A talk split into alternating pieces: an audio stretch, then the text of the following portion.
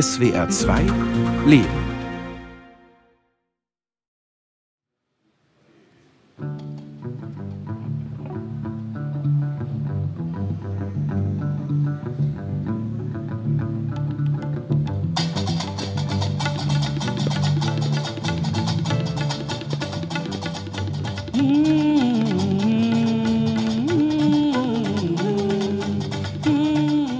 Ich bin Mohsen Ramlan und es geht darum, wie ich Deutscher geworden bin.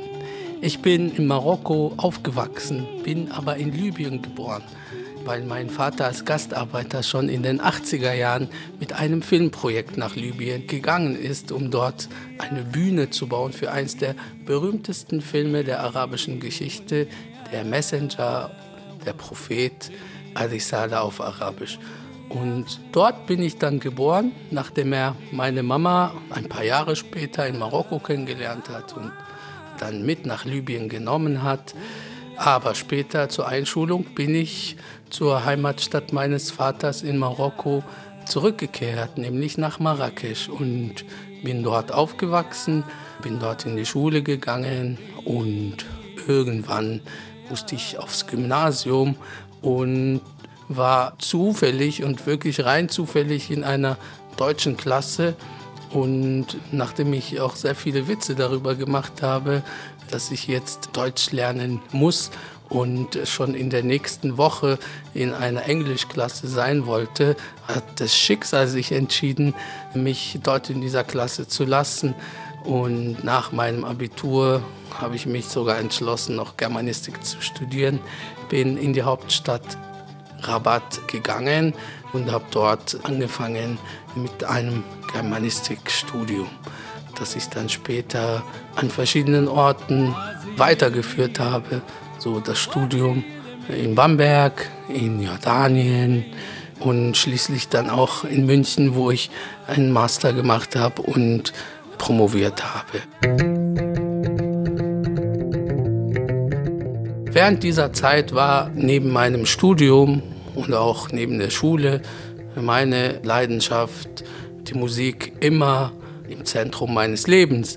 Und ich habe bei mir zu Hause schon, bei meiner Oma im Wohnzimmer, ganz viel marokkanische Musik erfahren. Dort habe ich schon mal reingeschnuppert in ganz verschiedene und unterschiedliche Musikarten. Und in meinem Teenagerzeit habe ich dann eine Musik entdeckt für mich, die nicht besonders gut angesehen war in meiner Familie, nämlich die Gnawa Musik. Und die Gnawa Musik ist die Musik der Sklaven, die aus subsaharischen Ländern nach Marokko in verschiedenen Wellen oder nach Nordafrika gewandert sind und dort in einer Diaspora gelebt haben. Und da auch eine sehr hybride, nicht nur Musikkultur, sondern eine ganz eigene Kultur, Alltagskultur gelebt haben, die bis heute in Nordafrika und besonders in Marokko ganz bekannt ist, nämlich die Gnawa-Musik oder die Kultur der Gnawa.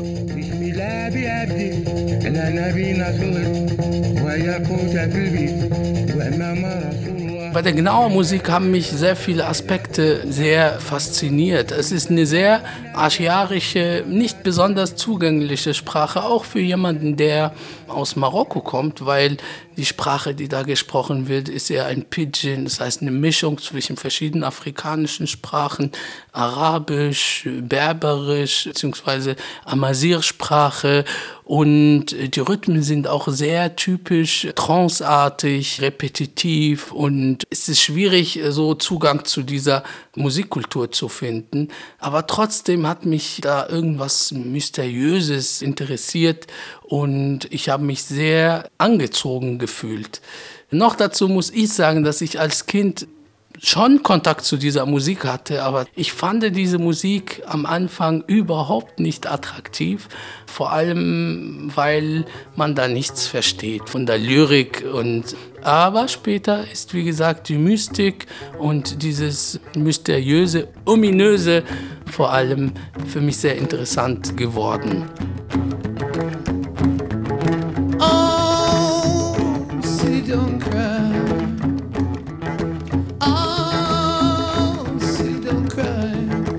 Was Was mich auch interessiert hat oder fasziniert hat, dass sehr viele Menschen, internationale Musiker, diese Musik verehrt haben, in Marokko residiert haben, um diese Musik kennenzulernen. Und das hat mich auch ein bisschen neugierig gemacht, warum gerade diese Musik von ausländischen Musikern hochgepriesen wird. Und das hat mein Interesse besonders gestärkt, dass es ein Festival gibt, ein internationales Festival für eine Volksmusik. Und das ist das Einzige, was es in Marokko gibt, was sich ausdrücklich einer Musikart widmet, nämlich der Gnawa Festival in Essaouira. Und dorthin sind auch etliche Musiker gepilgert aus der ganzen Welt. Und mich hat auch besonders beeindruckt, wie Musiker aus der ganzen Welt gekommen sind. Die Gnawa-Musiker ihre Zeremonie oder ihr Konzert eine Stunde gespielt haben mit den traditionellen Klängen. Und im Anschluss fand immer eine ganz tolle Jam-Session, an der Musikarten aus der ganzen Welt gemischt werden mit der Gnawa-Musik.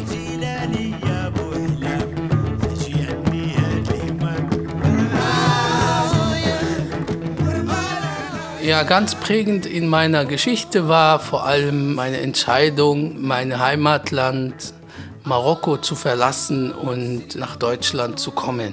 Es war eine sehr schwierige Entscheidung, weil ich war ziemlich verwurzelt. Ich habe gerne Musik gemacht und gehört.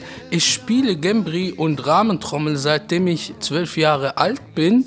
Die Gimbri ist ein schwarzafrikanisches Instrument, das ungefähr im 14. Jahrhundert den afrikanischen Sklaven damals nach Marokko gekommen. Und das ist das Saiteninstrument der Gnawa-Kultur. Ich hatte zwar keine bekannte Band, aber ich hatte ganz verschiedene musikalische Kreise, in denen ich unterwegs war, also nicht nur in der Gnawa Musik. Ich habe auf Hochzeiten gespielt, auf Studentenfeiern, ich habe immer mehrere kleine Projekte aus dem Boden gestampft. Das waren sehr interessante Erfahrungen, von denen ich mich ungern getrennt hätte, aber nach meinem Studium in Marokko gab es keine Möglichkeiten mehr, in Marokko weiterzumachen, außer eine Deutschlehrerausbildung und mit 21 eine Deutschlehrerkarriere zu machen in Marokko war für mich nicht besonders anlockend, weil ich wollte nicht dann bis zur Rente nur Deutsch unterrichten auf einem Gymnasium. Und deswegen habe ich mich auch entschlossen, nach Deutschland zu gehen. Und bei dieser Entscheidung ist auch für mich klar geworden, dass ich mich von der Musik verabschieden muss. Und ich habe nicht mal mein Instrument mitgenommen, weil ich dachte, ja, die Musik, die du in Deutschland, in Marokko gemacht hast, dafür wird sich wahrscheinlich kein Mensch in Europa interessieren. 3 Jahre ohne Instrument, ohne Musik. Ich habe die Musik fast vergessen, ich habe mich nur dem Studium gewidmet. Und dann bin ich nach München gekommen. Nach 3 Jahren bin ich nach Marokko zurückgegangen, um meine Familie dort zu besuchen. Ich war in meinem Zimmer und habe meinen Schrank aufgemacht. Und das Erste, was ich gesehen habe, war meine Gimbri, die immer noch da war. Und das war wirklich ein Moment, wo ich angefangen habe, über die Musik wieder nachzudenken. Und in dem Moment habe ich mich entschlossen, hey, ich nehme dieses Instrument mit nach München. 2013 gab es ein Konzert von der Band Embryo und ich bin da hingegangen, weil da ein Gnawa-Musiker angekündigt war und an dem Tag war der Gnawa-Musiker gar nicht da und mein Mitbewohner hatte dem Christian Burchard, also der Gründer von Embryo, gesagt, dass ich auch die Gimbri spielen kann. Und da hat er gesagt, ja, gehen Sie nach Hause und bringen Sie das. Und die Leute würden natürlich gerne die Musik hören, die sie heute versprochen bekommen haben. Und dann bin ich nach Hause gegangen, habe mein Instrument mitgebracht und dem Christian habe ich angefangen dann zu spielen und er hat mich auch zu weiteren Konzerten eingeladen. Und dann habe ich mehrere Menschen kennengelernt. Und ab da hat sozusagen mein musikalischer Weg in Deutschland angefangen.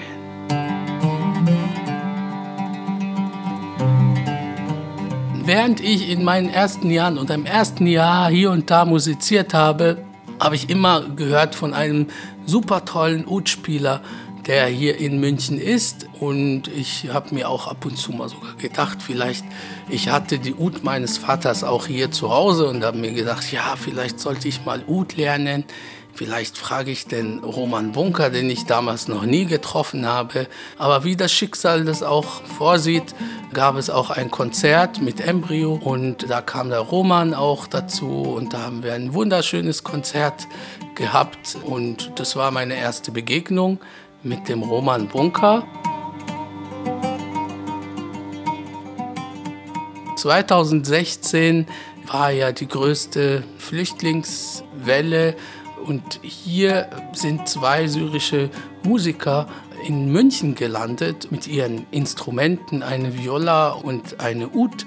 Und die wurden von einer Sozialarbeiterin am Hauptbahnhof entdeckt und durch Kontakte habe ich sie dann kennengelernt und habe sie dann auch sofort eingeladen. Unser erstes Konzert war im Nietzsche-Keller. Und da, an dem Tag, habe ich auch den Roman Bunker gefragt, das erste Mal. Und dann kam sofort eine Antwort und dann haben wir uns getroffen und wir hatten ein wunderschönes Konzert in diesem Keller gehabt.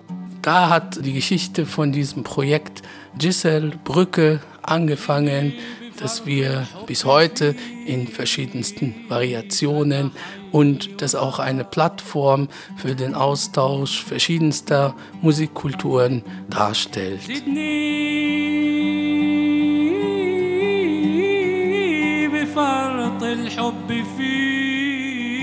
Wir hatten mit Giselle die Möglichkeit, mit ganz verschiedenen Musikern zu spielen und wo ganz verschiedene Musikkulturen aufeinandertreffen. Musiker mit unterschiedlichsten Hintergründen und musikalischen Interessen. Und das hat auch eine sehr gute Resonanz bei den Menschen gefunden. Im Sommer 2021 habe ich dann eine Anfrage geschickt. Es war schon mein größter Wunsch, nach Südasien zu kommen und die indische Musik auch kennenzulernen. Nicht nur die indische Musik, aber die Musik Südasiens. Und ich habe eine Anfrage an das Goethe-Institut in Sri Lanka geschickt und dann ist da so ein Kontakt entstanden, der uns dann weiterempfohlen hat an die Regionalleitung des Goethe-Instituts in Delhi. Und im Oktober 2021 kam eine Anfrage vom Goethe-Institut, ob wir nicht eine Südasien-Tour machen möchten.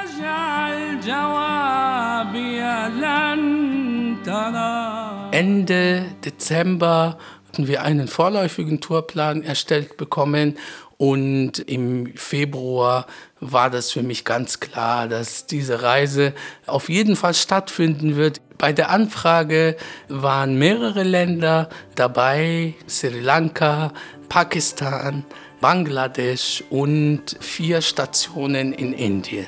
Es war auch keine normale Tour, es war eine Tour, in der wir uns alles Mögliche vorgenommen haben. Wir wollten einfach in der Post-Corona-Zeit ankommen. Wir wollten alles mitnehmen, was wir mitnehmen konnten, weil niemand wusste, ob es wieder so eine Zeit zurückkommen wird.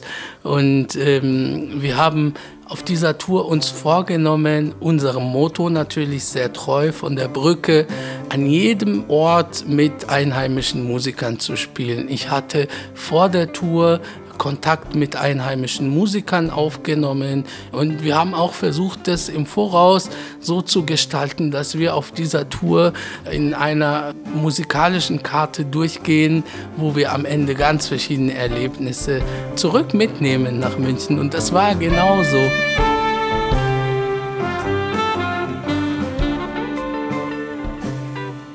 Angefangen haben wir in Sri Lanka.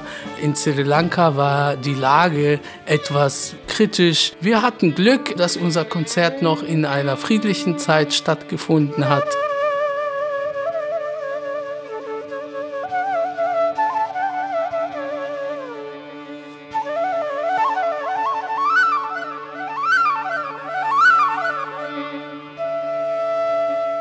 Eins unserer interessantesten Stationen auf dieser Tour war Pakistan.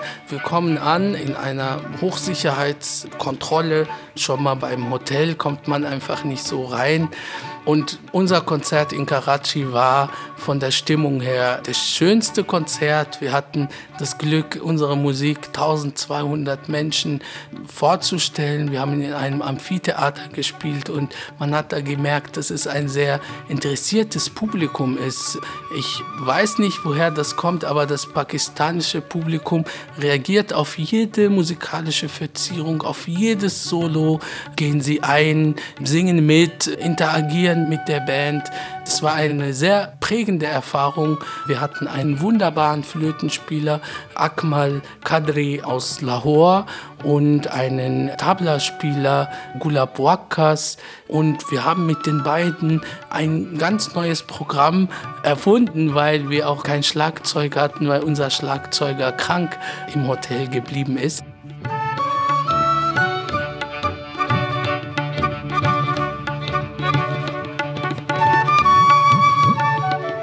Nach einem sehr langen Nachtflug kommen wir in Dakar an, eine wahnsinnige Verkehrsstadt. Das ist das langsamste Verkehr, das ich je gesehen habe in meinem Leben. Aber die Menschen auch strahlen so eine Gelassenheit, wahrscheinlich deswegen, weil sie überall nur langsam ankommen. Und dort hatten wir die Möglichkeit, mit ganz tollen Baul-Musikern zu spielen. Eine Sängerin, einen Bansuri-Spieler und einen Dhol-Spieler, ein Perkussionsinstrument und ein Thora-Spieler und ein Sänger. Es war gleich eine größere Gruppe.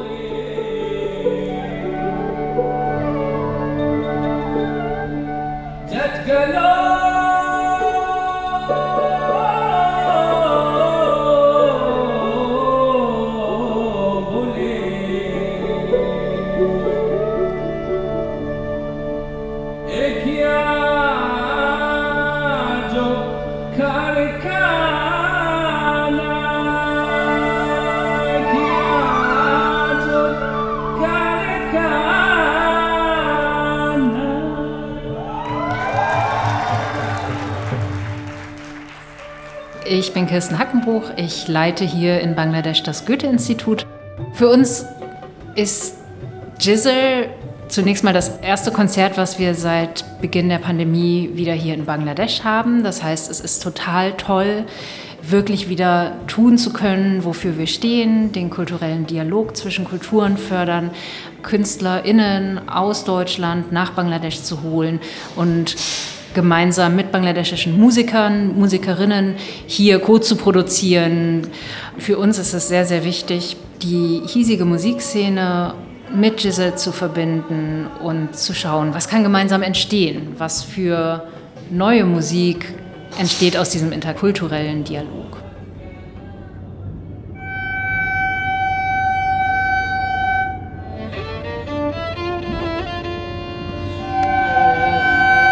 Nach unserem Konzert in Dhaka in Bangladesch sind wir endlich in Indien angekommen. Unsere erste Station war Kolkata und das war der herzlichste Empfang, den sich eine Band wünschen kann. Wir hatten eine Bühne auf einem Schiff am Ganges. Wir hatten einen ganz tollen Musiker dort zu uns eingeladen. Dort haben wir uns für Geige entschieden, der Indra Deb Ghosh.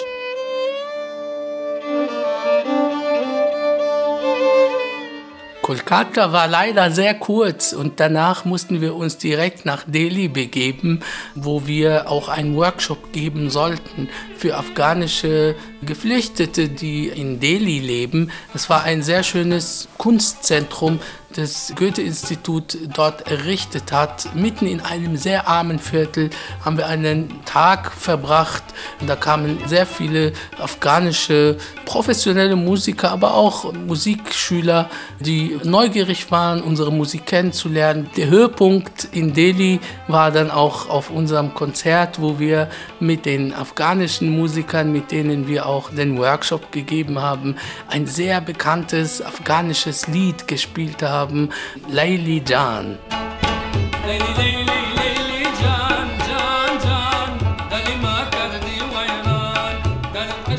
Mein Name ist Katharina Görig. Ich leite die kulturelle Programmarbeit hier am Goethe-Institut in Delhi. Also Gisa hat uns total interessiert, weil Gisa nicht nur einfach Musik macht, sondern auch mit anderen MusikerInnen kollaboriert. Gerade aktuell ist das Brückenbauen wichtiger denn je. Wir haben jetzt 2 Jahre Corona hinter uns. Keiner konnte über irgendeine Brücke gehen, die letzten 2 Jahre. Und noch dazu haben wir leider die Machtübernahme in Afghanistan miterlebt. Wir erleben jetzt den Krieg in der Ukraine und ich denke, da ist es wichtiger denn je, dass wir aktuell wieder zusammenkommen, Brücken bauen, Musik machen und einfach gemeinsam kreativ sind. Und von dort aus sind wir nach Chennai, auch als Madras bekannt. Mein Name ist Katharina Görgen, ich bin die Institutsleiterin am Goethe-Institut Max Müller Bhavan, Chennai. Wir sitzen jetzt hier gerade am Spielort und was ganz spannend ist, die Band heute Abend ist Gisa, was Brücke heißt. Und der Ort, an dem heute Abend das Konzert stattfindet, ist ganz in der Nähe der Broken Bridge, einem Wahrzeichen von Chennai. Was insofern interessant ist, weil es eben auch daran erinnert, dass diese Brücken instand gehalten werden müssen. Und das gilt mit Sicherheit für die architektonischen wie auch für die kulturellen Brücken, die gebaut wurden. Und deshalb finde ich das super, dass wir nach so langer Zeit mit einem Konzert starten, das diese interkulturelle Thematik so stark in den Mittelpunkt stellt. Unsere letzte Station auf der Tour war Bangalore.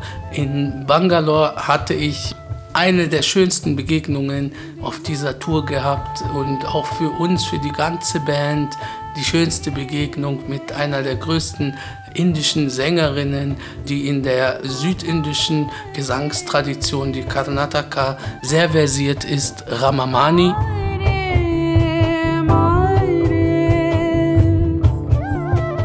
Wenn ich einmal zurückblicke auf diese Erfahrung, die wir gemacht haben, wie wir aufgenommen wurden, wie unsere Musik aufgenommen wurde und gehört wurde, was für eine Neugier, wie viele interessierte Menschen wir getroffen haben.